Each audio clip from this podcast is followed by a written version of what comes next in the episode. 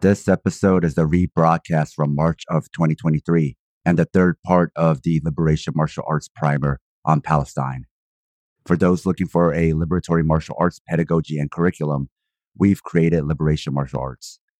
Thanks to Mariah Terry, Big Plop, Christian Cordova, and Ray Friedman for signing up.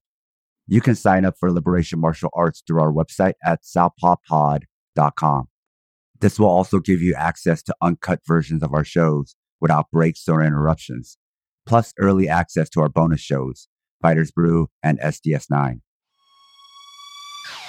This is Sam. And this is Southpaw.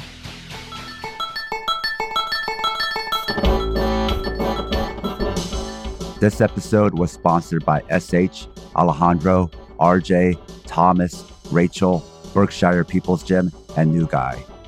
Sponsors not only get a mention on every episode, but also a monthly training session with me. Sign up on Patreon.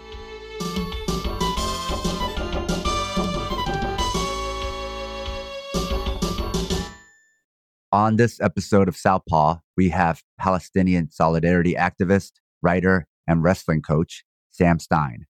Welcome to the show. Thank you. Excited to be here. Uh, looking forward to doing this. Can you tell us about your background and your journey from growing up in an Orthodox Jewish Republican household to becoming a Palestinian solidarity activist? Definitely. Yeah. I grew up, um, like I said, in a very right wing community, kind of very insular. Um, you know, that was just all I knew. Never really thought much about it. Um, the thing that was kind of different is that there were there were always things that I I was always more progressive naturally. Um, there was always a certain degree of homophobia and racism that I identified in my community and in the people around me that I could have, from a young age, articulate and say, "Oh, you know, that was racist, that was homophobic, whatever it is." But there are certain things that I was exposed to growing up they didn't have the tools or the language to refute um, and just incorporate them into my ideology for a long time. Um, a, an example that pops into my head was I really believed in like bootstrap theory growing up um, because it's something that you have to actually learn theory and be educated to refute. It's not, you know, if somebody says like a racial slur or some horrible thing, then you don't even need to know anything to be like, oh, that was that was racist. Um, and certain things that get um, you know, a cut deeper, you do need that extra knowledge to even refute. Um, and that was just kind of in general something always holding me back until I kind of got to college and was able to explore these things more independently. Um, specifically in the context of Palestine, that was always kind of a blind spot in terms of my otherwise more progressive leanings. Like that was really something, you know, like Zionism in Israel was something where I really just internalized what I was raised on because I had no proper understanding of the alternative and zero exposure to that frame of thinking at all. And then uh, when after I finished high school, I did a gap year um, in my community growing up. It was pretty much, you know, the standard that after high school you do a gap year, spending a year learning in a yeshiva, um, in a, like a Jewish school of Torah in Israel, and I went to this program called Mechinat Yayud. That was actually I didn't know what this meant at the time, or obviously what the ramifications were, but it was in an illegal settlement in the West Bank. Um, obviously, not even beginning to unpack that it's all illegitimate and based on ethnic cleansing, but you know this is like in the very blatant sense of the word occupied. Um, and I didn't know what that meant. Didn't really think about it too much, um, and just enjoyed my year. And there were definitely things that I saw over the course of that year that kind of made an impression on me. And I was like, "Hey, wait, that's weird. Something messed up there." Um, the examples that come to mind are that Palestinians in the West Bank had different um, license plates than Israeli citizens do, and that the checkpoint going um, from the West Bank into uh, you know the 48 territories, um, you only actually get checked in one direction. So if you're going from internationally recognized Israel into the West Bank, then you just drive right in. And it's only when you drive out that there's any sort of quote unquote security protocol because they don't care care about keeping Israelis out of the West Bank. They only care about keeping Palestinians out of the rest of the region. Um, and I don't know how to unpack that at all. Um, and it was kind of just, um, you know, not to give myself too much of an out, but it was just like a dumb 18 year old that was like, I'm not thinking about this stuff. I'm going to enjoy my year and then go to college and never think about it again.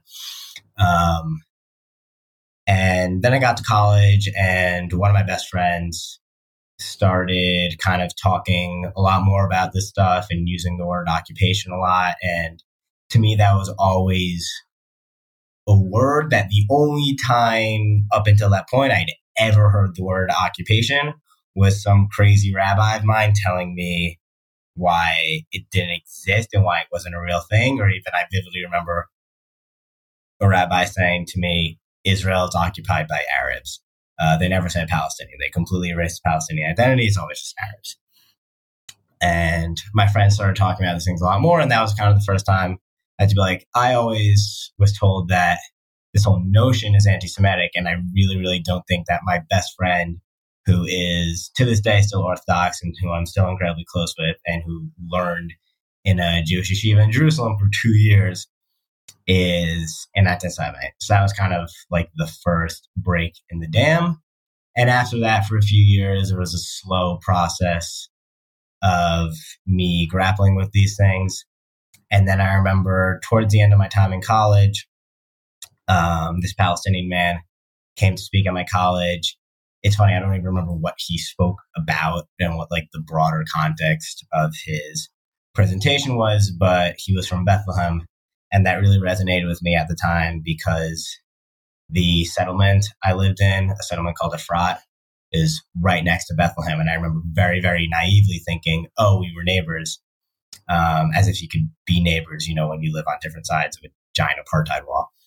And then at the at some point during his presentation, he, he mentioned all of the um, like the permit processes he had to go through to get permission to go from the West Bank to Jordan and fly from Jordan to the US. And I was just like, wait, you have to what? Like, I lived right next to you, wasn't born there in the exact same spot, and could just go about wherever I wanted. And that was really the point of no return for me. Um, and then after college, I basically, after some stuff in between that I'm sure we'll get to more later, but basically decided to move back here and like throw myself into the solidarity work and try you know, actually uh, do what I can to change things. And for the past three years, that has involved a lot of joining Palestinian shepherds in the West Bank and just uh, being there because unfortunately just having a white skinned Jew around, you know, makes a huge difference in terms of um, protection from violence from settlers and or the army.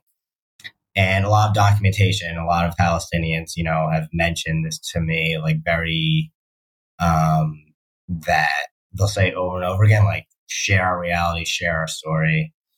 Um, something, you know, there's so much pro-Israeli propaganda um, peddled both by Israel itself and by the West broadly and the U.S. and that imperial empire.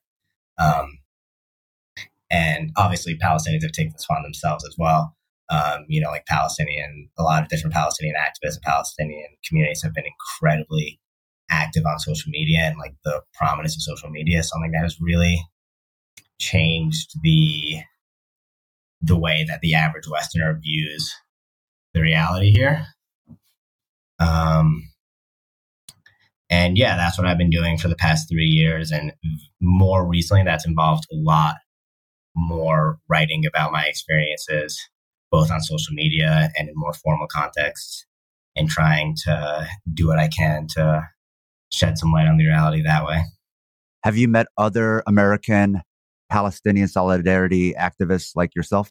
Yeah, yeah. Um, I'm very thankful to be part of a strong community of American Palestinian solidarity activists or American or broadly international, um, spending various amounts of time here, um, largely Jewish, um, but not always, which is, you know, something that's been very interesting because the vast, vast majority of us are coming from this place of unlearning Zionism. So then that's a common theme you've run into with the international community where a lot of them, like you, grew up thinking one way and then slowly started to change their opinion about it, had to unlearn a lot of their thinking. And maybe like you, a lot of it came from like intuition, like something doesn't feel right, something feels off. Yeah, definitely. I would say that even within that paradigm, I'm probably a more extreme case, both in terms of growing up far more right wing than a lot of my friends in this movement and this community. Um, a lot of my friends coming from similar situations, you know, are coming from backgrounds where they were kind of broadly liberal and still had a lot to relearn and unlearn to become really more radical left. Um, sometimes, you know, liberal on everything except for Palestine, which is unfortunately, especially for my generation, you know, hopefully it'll change very, very soon, but a very common paradigm um, in the American Jewish community to be like very liberal or even left and then have a complete blind spot when it comes to Palestine. Um, and another reason that I think I'm a more extreme example is that I grew up spending a lot of time in the region um, with my family. We, we would come every other year, and I have a lot of extended family here. Um, so, and a lot of my you know friends and partners in activism who grew up on a very Zionist narrative had to unlearn that, but maybe hadn't spent time here entrenched in, in that way. And since you've been thinking about this a lot, and maybe your definitions have changed over time, how would you simply define Zionism? Um, that's such a good, like, important question because it's something that gets obfuscated so much. It's spe- specifically in um, in the Jewish radical left, there's this acronym PEP, which stands for Progressive Except Palestine. Um, and in that sphere of things, there's this complete obfuscation of what Zionism is. It's like, oh, Zionism is just the belief in Jewish self determination or the belief that there is Jewish history in this region. Um, and those of us on the left understand that that is not true. Zionism is a political ideology started in the late 1800s. Um, at first, there were competing strains about it on like what exactly it would be, but basically all of them revolved around starting a Jewish ethno state in Palestine. Um, and there were debates on like how much quite frankly, on how much ethnic cleansing that would involve. And the the theory of Zionism that won out in the sense of like Zionism is what it has been and what it has done, um, were, was the theory propagated by Theodor Herzl, who was a Jewish intellectual and thinker from Central Eastern Europe. His vision for Zionism was a Jewish nationalism ident- identical to the wave of nationalism that was happening at the time in white Western society Europe. And it was, you know, we're going to emulate that and create an ethno state in Palestine. And he used the words colonialism and, you know, literally said, we are going to carry out colonialism in Palestine and kick out the natives, the Arabs, whatever language he used to refer to the Palestinian community. I was speaking to a mutual friend of ours and our very own wrestling consultant for Southpaw and Fight Study, Zach Goldrosen. And he was telling me about how, to your point, there was this anti Semitic Christian criticism against Jewish people that they had no loyalty to a land, they were not loyal to Europe or the countries they were living in. And so Zionism then took that criticism and were like, no, we are very nationalistic and loyal to a country and to this ethno state, Israel. His point was they took this anti Semitic criticism and then adopted it and then now are inverting it where if you don't agree with that, then you're anti Semitic or you're a self hating Jew. Yeah, I think that's completely spot on. Um, I'll definitely say growing up, for my experience growing up um, as an Orthodox Jew in the New York area, where obviously, you know, there's a broad spectrum of what growing up Jewish in the US looks like. Um, for me, we were very explicitly told you are not loyal to the US. We don't belong here. You are loyal to Israel. Um, and that comes a lot from this place of, of trauma. Um, in my community, you know, that was a lot of almost everyone my age, your grandparent at the latest uh, came fleeing persecution in Europe.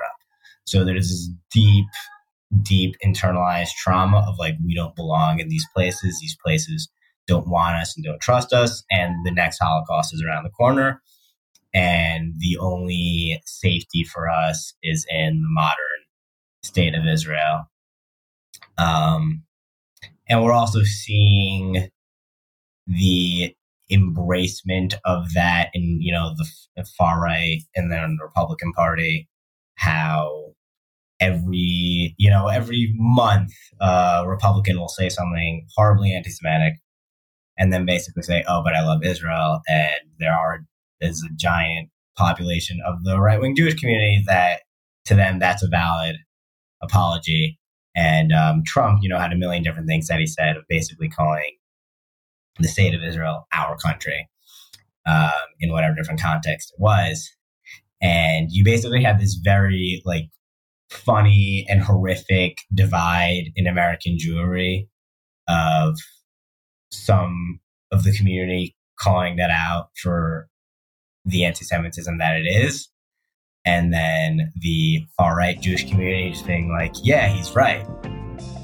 A note to our listeners if you love the Southpaw Project, please support us and help us get paid for our labor by financially supporting us on Patreon. This will give you access to exclusive bonus content, like early releases of Southpaw Deep Space Nine, our fictional narrative podcast, Fighters Brew, break free versions of our shows without interruptions like you're hearing now, bonus articles, Fighters Brew transcripts with extra content, Liberation Martial Arts Online, as well as our private chat group on Discord. You can also make one time donations at Ko-Fi or show your solidarity by wearing our swag. You can find all pertinent links at southpawpod.com. Now, tell us about how you got into wrestling and what drew you to it. Yeah, I was in, uh, I started wrestling in 10th grade. And one of my my best friends growing up in like middle school and throughout all of high school, we we went from the same middle school to the same high school, and he knew right away like the school has a wrestling team. Ninth grade, I'm joining the wrestling team, and that's gonna be, you know, like ninety percent. Like that's gonna be my hobby, and I'm gonna put a ton of time into that.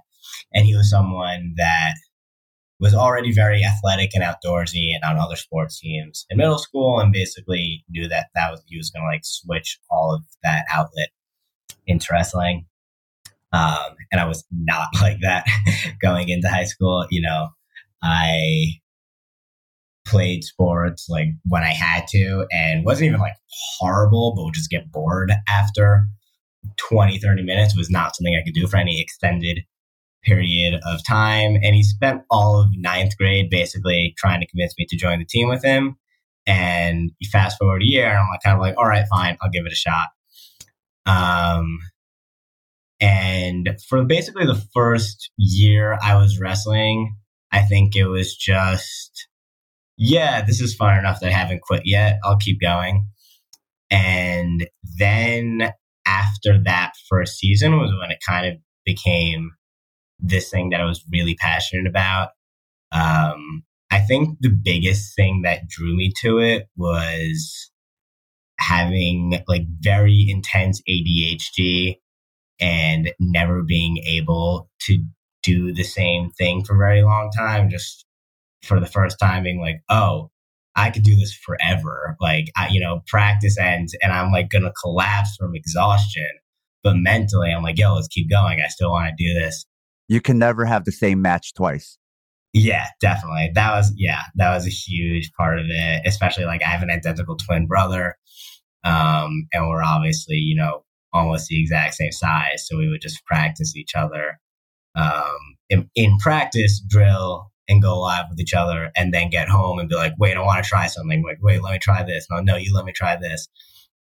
And just like do that in a room or outside for hours.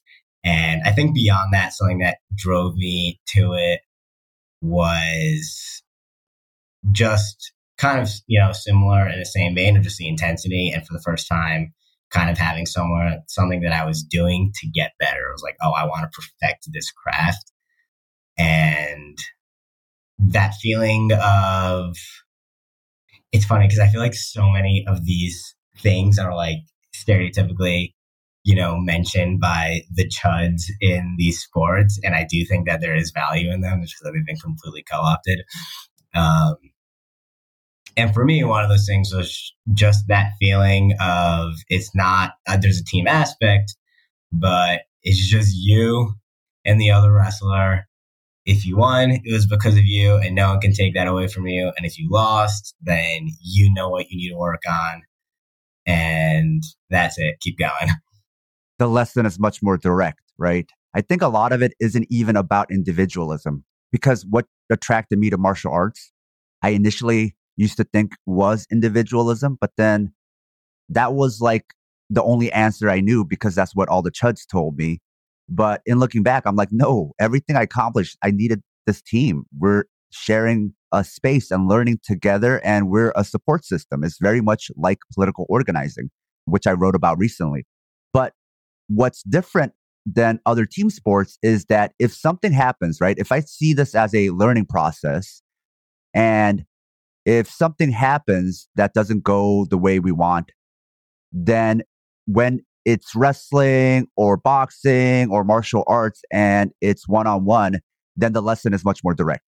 I have much more direct feedback. I know exactly what was wrong. Whereas if it's a team element and we don't do well, it's much more obfuscated. It's harder to tell what went wrong. You know, something went wrong. And it's also easy to individualize and just blame certain people. But there's probably an issue before you even got to the point where you could blame somebody.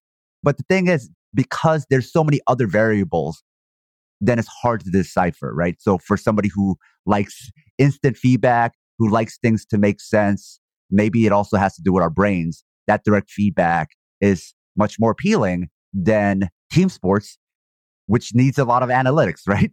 That's why team sports has so much analytics because you don't need that so much with individual sports, even though analytics helps, but it's not as useful because it's much more apparent what needs to be improved on, what the learning lessons are. And I think that's what really attracts us is that direct feedback.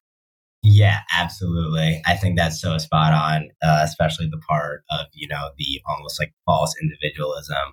Um, and you have your teammates, you know, I mentioned having my twin brother and I still think of my 12th grade wrestling coach as this person who still has like such a huge impact on me and someone that's still so dear to my heart tell us about your wrestling club and how that came about because that's how you and I first connected when you were raising money for mats.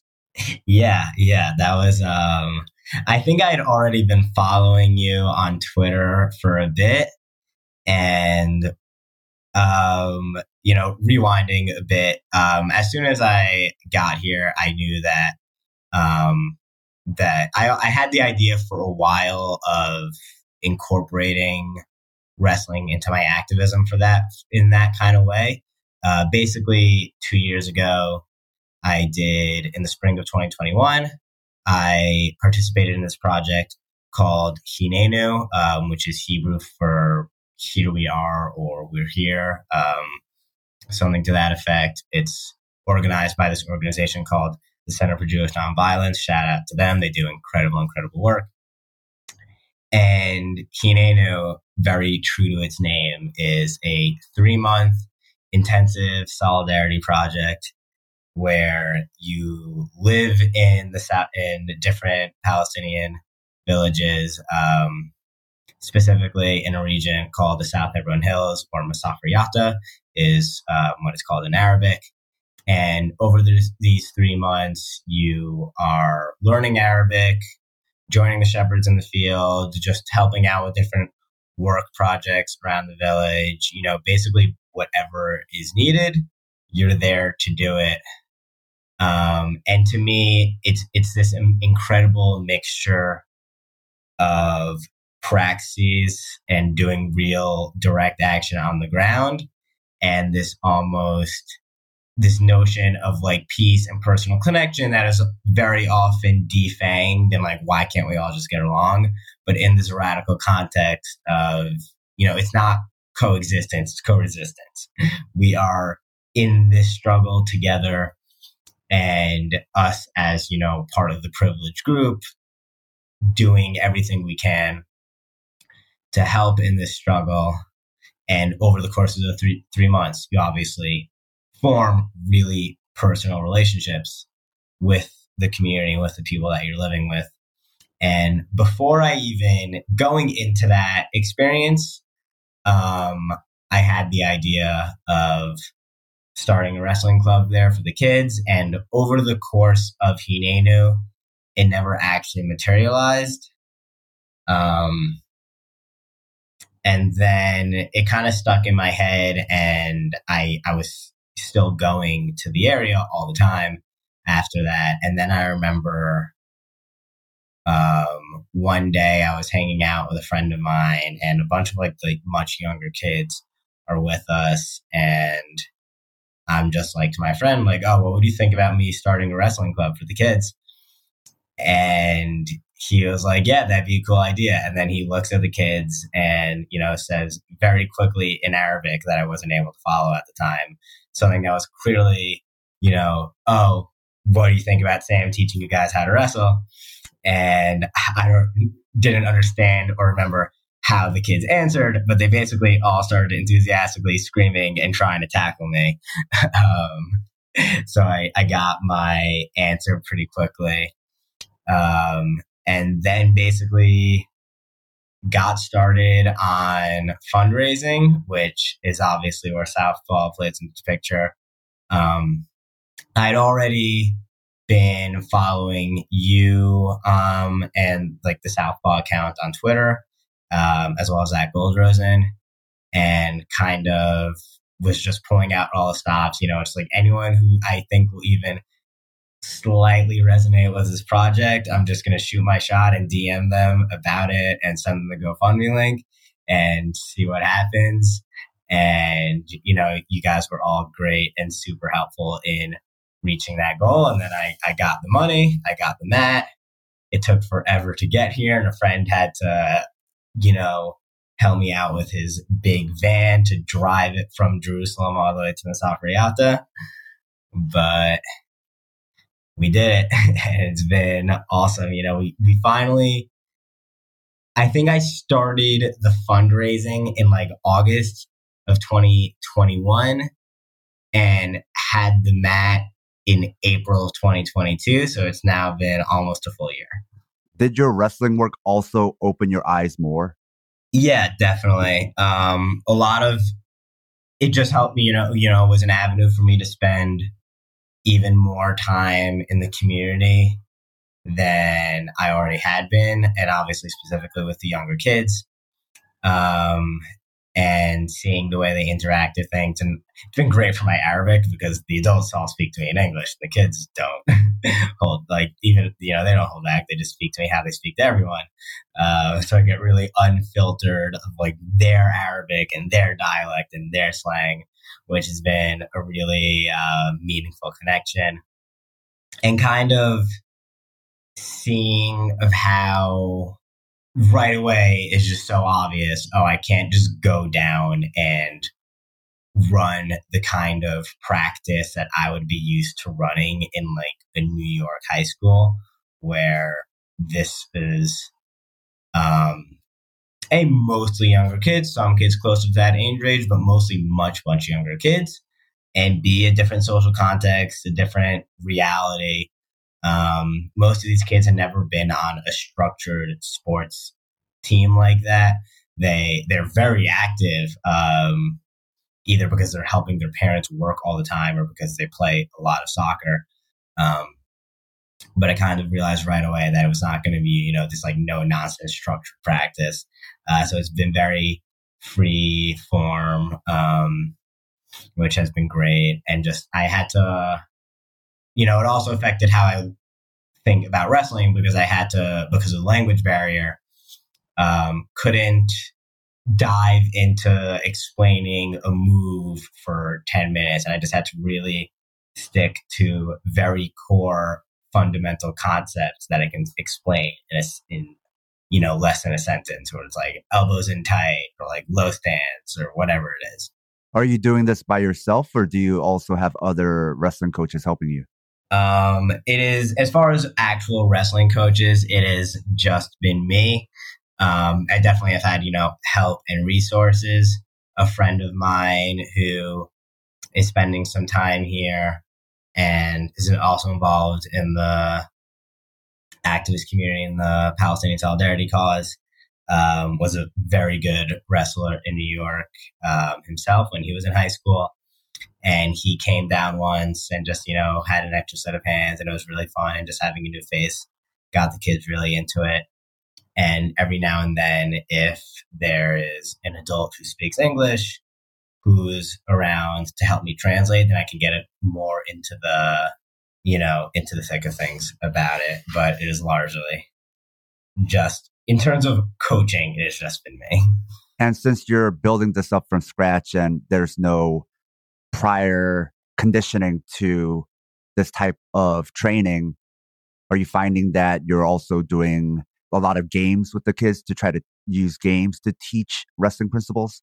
Or are you doing just a lot of drilling? Yeah, just a lot of drilling and showing, um, and kind of, you know, a lot of times it's almost closer to an open mat than a practice of just I roll the mats, like, you know, okay, go just wrestle just go and like as they're going it'll be like hey be better if you do it like this be better if you do it like this and just throw tips in there which i think has also been a you know these are much younger kids so it's better for them in that sense to just play and like i'll give them little pointers and if at any point they want to get more serious about it then great and if not then also great and i think it's very important for their specific context of these kids that are so young and already dealing with so much more stress and trauma than any person should have to forget, you know, kids their age of living under military occupation. I think just the physical stress release um, has, I hope, been, you know, a very positive outlet for them. You also wrote about wrestling and privilege. Can you tell us about that? Yeah, that was something, you know, that I was like confronted with very quickly of just the obstacles um, wrestling thinks of itself as the true meritocracy, and I'm sure there's common in other combat sports. Um, you know, all you need is shoes and a mat. You know, you just that's all you need, and work hard, and anybody can wrestle because of weight classes. It doesn't matter what your build is. You don't need to be tall like basketball or big like football. Um, and I start this club right away and remember, fine, all those things might be true to a point, but there's the immediate privilege and um, in the context of the fact that I'm in Palestine and there's you know very little robust wrestling league and culture and if you're in you know the Caucasus in Russia or New Jersey or Iowa, these wrestling hotbeds, then you're going to get better because the people around you are also doing the sport very passionately and with a whole robust history and standard of technique around them. And then that's, you know, just broader, broadly in the con in the context of Palestine. And more specifically, things that you never even have to think about. I, I practice outside. If it rains, we can't have practice. That's not something that any American wrestling club or wrestling team deals with. As like, yeah, no matter how underprivileged they are in other aspects. Um, even if it's just too cold, you know, that I'm not reasonably going to make these five or six year olds or seven or eight year olds practice outside when it's freezing and they don't have running water. They um, the, all the water in the village comes from rain cisterns and some farther away wells. I can't clean the mat as much as I need to, um, and that you know creates giant difficulty. And then even beyond that, something that is less of a privilege in the very contemporary sense in terms of it's something that's almost on my end and obviously in the broader context of things i'm incredibly privileged but um, I live in Jerusalem. It's an hour to an hour and a half drive from Masafer Yatta, depending on traffic, and there's there's no practical way to get there by public transportation. And thankfully, I we have practice every single Wednesday. And thankfully, I have a friend that also drives from Jerusalem to Masafer Yatta every single Wednesday. And she's been able to give me rides, you know, a giant percentage of the time, and it's been a huge, huge help. And sometimes, if her car is full for whatever reason, or she's going too early or too late, or not going, then boom, we're missing practice that week. And something both you and Zach have talked about is how wrestling is even becoming more cost prohibitive, even in the US. Yeah. Yeah. With these private wrestling clubs to private training and coaching. I know where I live, I was looking into some wrestling clubs and all the ones I could find were all private. And then I looked at their tuition and it was more expensive than Brazilian Jiu Jitsu. Not like the top end Brazilian Jiu Jitsu, but the average cost of Brazilian Jiu Jitsu was more expensive. And I was like, I don't remember wrestling being like this. And I wonder if they also took a page from the Brazilian Jiu Jitsu neoliberal playbook. Yeah, definitely. And obviously that's, you know, the um, underbelly of meritocracy and rise and grind is capitalism and we're going to charge as much as we can get away with. Um, my, my brother coaches in New York now and his season just ended and we were like talking about, you know, what his, his um, goals and and like hopes are for his team moving forward. And I started like looking around for camps that might be good for, for his kids. I'm just, you know, kind of exactly what you said where I'm just looking at these camps and just I'm like, oh right, these are all crazy expensive, and you know who knows if any of these poor parents can afford these camps in the first place, and even if they can maybe afford them, are willing to or think it's advisable to pay for them, and that's already at um you know, entry level, not kids that are hoping on getting scholarships. And once you get to that level, it becomes about having enough money to go to all the best camps and clinics during the off season and fly to all the best tournaments in the off season so that you can actually get exposure and get a scholarship. You know, there might be some kid who's the wrestling champion like state champion in Alabama, which is in the context of the U.S. not a state with um, a lot of wrestling talent, and you could be the state champion of Alabama, and no college cares about that. And this kid might be just as good as or better than state champions in historically very tough wrestling states like California or Iowa or New Jersey, and nobody knows because he can't afford to go to these big name tournaments where the coaches will actually see it. Yeah, I recently posted on social media about how This old idea that the poorest, hungriest kid becomes like the best athlete or the best combat sport athlete, even, right? And I think that's becoming less and less true to all the points you made. Now, because of the neoliberal capitalism coming into sports, and neoliberal, I mean privatization, you really do need money to get the right type of training, the right training partners, enough reps, enough hours of practice, enough games, or enough matches. All those things cost money and it's costing more and more money. It's becoming more and more cost prohibitive. So really, if you look at the stats more and more, it isn't going to be the poorest kids rising to the top anymore. Those will be more of the outliers. It's not really about your hunger or how much you want it. It's going to be about access and privilege. And maybe it's not going to be the richest kids per se, but it's going to be the ones who can just afford the bare minimum of what you need to be successful in any sport or even martial art. Yeah, absolutely. And I think you might have mentioned this on the on the last episode you did, but you know, of people talking about poverty this in this romantic way It's this fire that forges you and the always the capitalist undertone is that it's something you'll pull yourself out of and it'll make you tougher and even if you do you know, struggle and claw your way out of poverty. All that poverty did is not some fire that forged you 99.9% of the time. It was a traumatic experience that had a horrible effect on your mental health. If you love the Southpaw Project, become one of our financial supporters. It'll help us supplement the cost of running this project, the incredible time and energy we put into it seven days a week, and you'll be giving us some breathing room not only to juggle Southpaw with our day jobs, but also to expand Southpaw into other areas. We can't exist without your contributions. Show your Southpaw solidarity by supporting us at southpawpod.com. You also mentioned how you took a Krav Maga class. And this is a topic we talk about a lot, which is how whether Krav Maga is effectively taught in the West or not isn't important because it's more of an ideology. There's a great article by Elsa Dorlin that covers this called Genealogy of Krav Maga, which is an excerpt from the book Self Defense, A Philosophy of Violence from Verso Books. I'll link both in the show notes.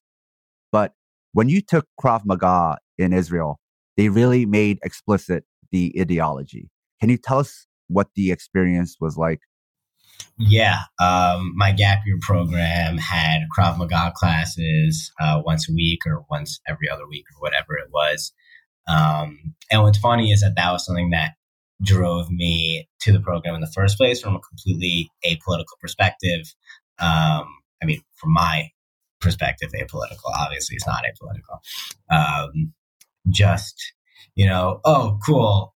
They'll you know I'll be able to be active and explore more martial arts and combat sports and kind of keep going and building off of wrestling in that kind of way. Um, and there were times where I enjoyed it. There were times where, you know, just like practicing some punches and basically doing Muay Thai, like very, very basic Muay Thai in a bag and these like knife arm, uh, knife disarming maneuvers that felt like the technical aspect of wrestling that I liked of, oh, you move your body in very specific ways.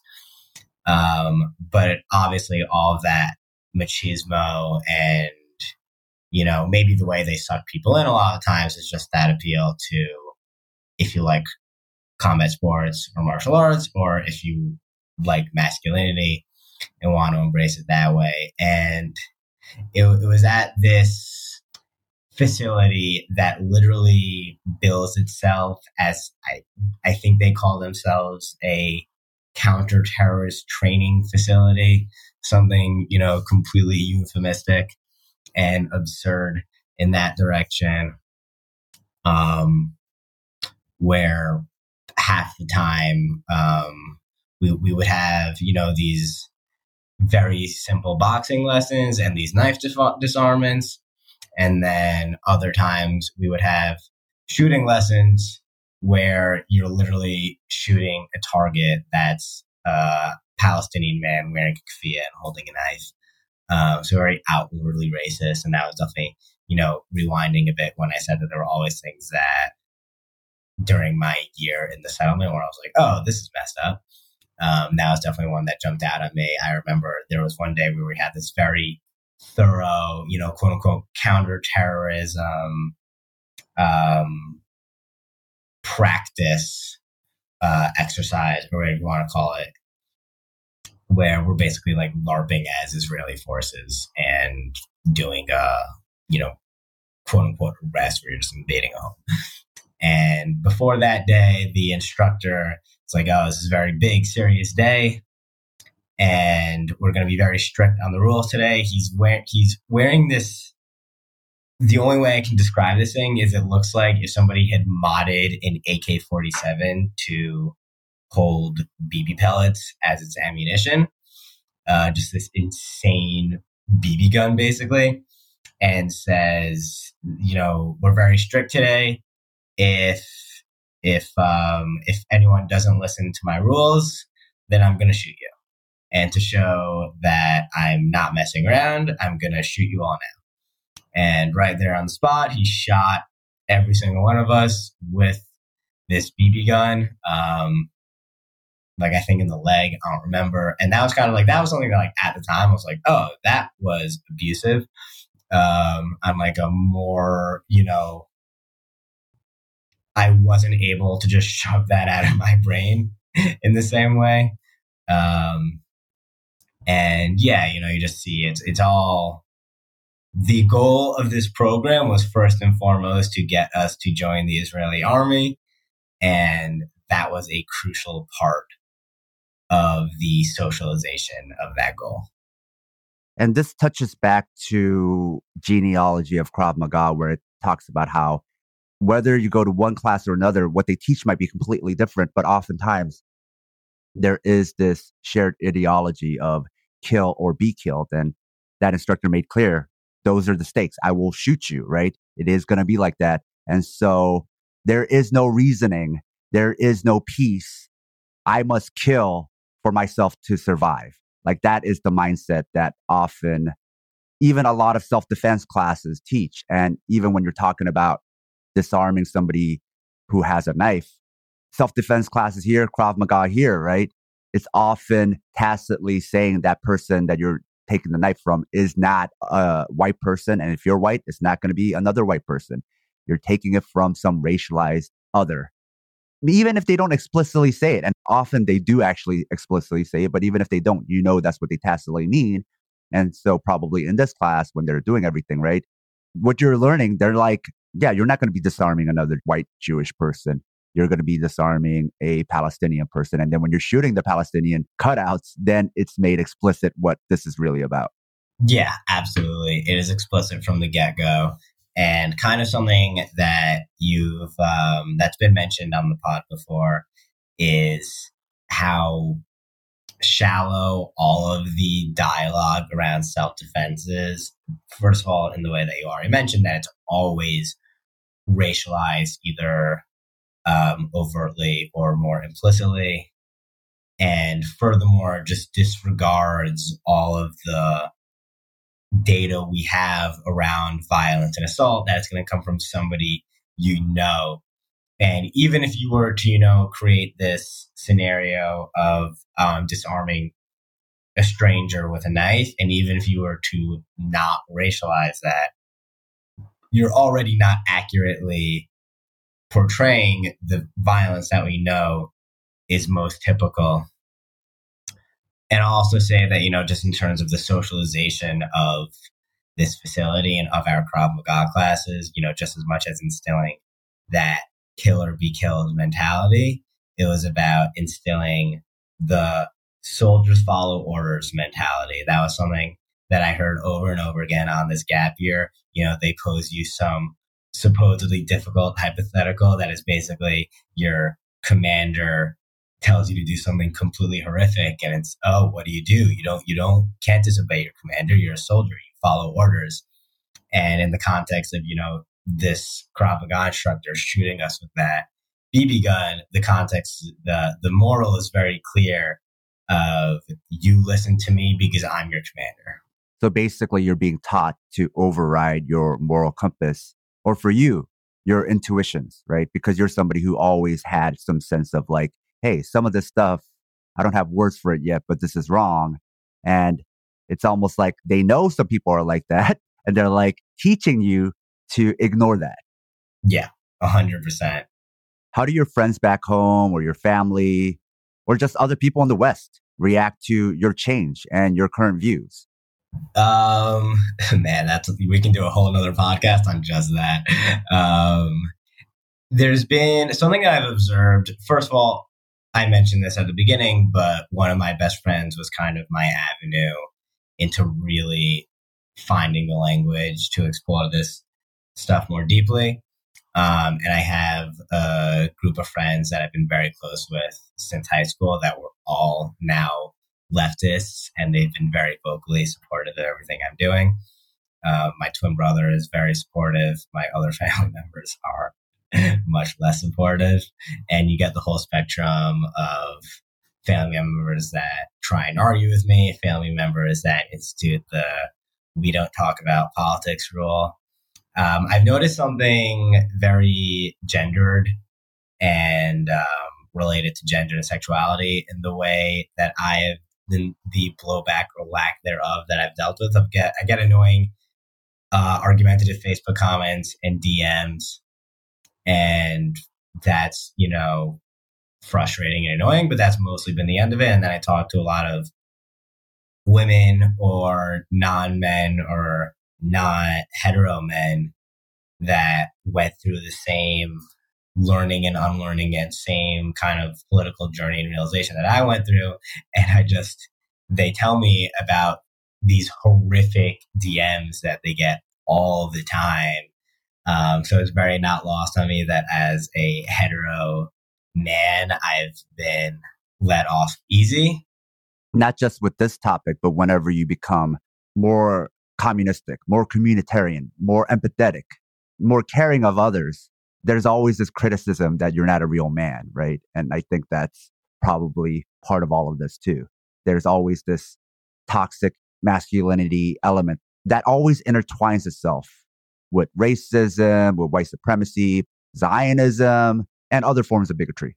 Yeah, definitely. And Zionism, like so much of the earliest Zionist propaganda was embracing this masculinity. Uh, there was this trope of the old Jew and the new Jew. The old Jew you know, supposedly um, really in line with anti Semitic caricatures of the effeminate Jew, went like sheep to the slaughter. They didn't resist or anything and just let the Holocaust happen. And the new Jew is the one who went to Palestine with guns to create their homeland and was going to defend their homeland. And you have these big, burly Israeli guys holding rifles.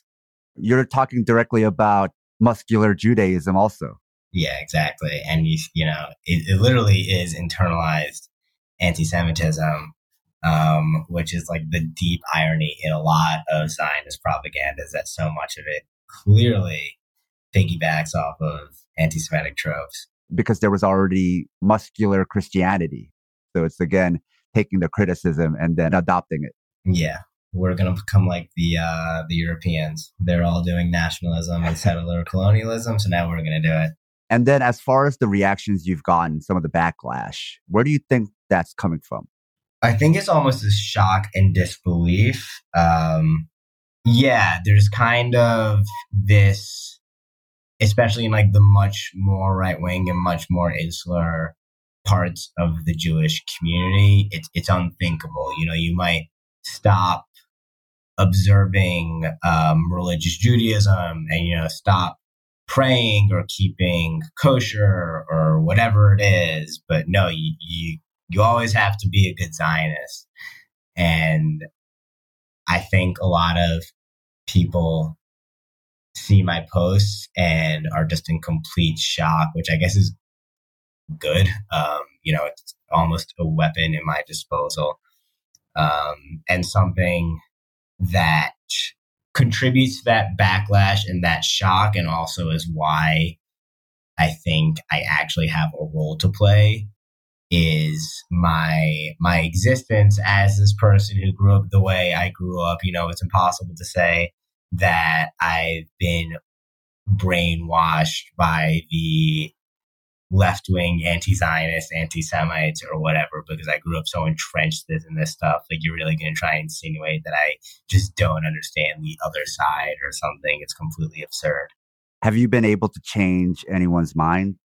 Yeah, um, absolutely. Which has always been, you know, just such a um, powerful experience that keeps me going. I've had a few people um, sometimes I just notice small stuff. I'll just notice a person that I grew up with that I haven't seen since high school or college or whatever it is start liking my social media posts and I'll notice right away, oh, that person didn't used to like my posts and now they are. And that's a big shift. And every now and then someone then will literally just message me, you know, straight up saying that um, my posts have had an impact on them, which is just wild experience. You know, there's that clash of obviously being happy that, you know, I'm making a difference. Um, and then almost like, wait, what? Like, who, who am I? Like, how is this happening? like, don't listen to me. What? but in May 2021, it happened a lot. I think that was a big radicalizing moment in May 2021 where um, Israel was bombarding um, Gaza with rockets, and there were, you know, there was a lot of soldier and police violence on the Temple Mount near Al Aqsa Mosque, and that's when the ethnic cleansing happening in Sheikh Jarrah really started to get a lot of mainstream media attention. Um, which was also, you know, a reminder that I'm just, um, I have my special voice and my special way of contributing to things, but just part of the movement and, you know, part of the water on the rock that's going to help people realize the reality. Now, are there ways for us to help your wrestling club? Honestly, the biggest ways would be money for shoes would be huge or even shoes directly. And really, really the absolute biggest one would be a an Arabic speaking coach, Palestinian or otherwise, who wants to come and run a few practices. That would be the coolest thing in the world. And I think an amazing experience for the kids to finally be able to have, you know, a full, robust practice in their native language. So if anyone has any contacts with Palestinian wrestling coaches, then please make that connection then where can people learn more about you, your work, and your club, and get in contact with you about possibly helping? Yeah, you know, f- follow me on social media. I'm very active on Twitter and Instagram. My username on both is at Sam underscore Avraham. That's just Abraham, but with a V instead of a B. Um, and you know, follow and subscribe to my Substack. That's a tr- uh, hopefully a way that I'll be able to make this lifestyle actually sustainable. It's under my name, Sam Stein. And also, you know, follow other groups on social media and just stay involved and stay in the loop on that on that way. If you know, if you're Jewish or want to follow the Jewish resistance movement, then look up All That's Left on Facebook, Twitter, and Instagram, or Center for Jewish Nonviolence are both amazing groups that are doing on the ground direct action. And if you want more, you know, the Palestinian Anglo resistance, you know, the people that are actually suffering under the struggle and that, are, of course, leading the struggle, there are Palestinian groups to follow. You know, Youth of Sumud is a great Palestinian group that is doing uh, a lot of different resistance work throughout the West Bank. And then there are pages like, you know, huge pages like Eye on Palestine and I Am EU that are just constantly showing news and footage and updates of what's happening on the ground. Okay, I'll put all that in the show notes. Thank you, Sam, for being on the show. Thank you so much for having me. If you like this episode and like what we do, support us on Patreon or Substack. We also have the Liberation Martial Arts program, if you want to train with us from wherever you are. You'll find lots of techniques, exercises, theory, pedagogy, and even political theory. You can even get a monthly training session with me, either in person or online. Liberation Martial Arts also comes with Fighters Brew transcripts and breakdowns.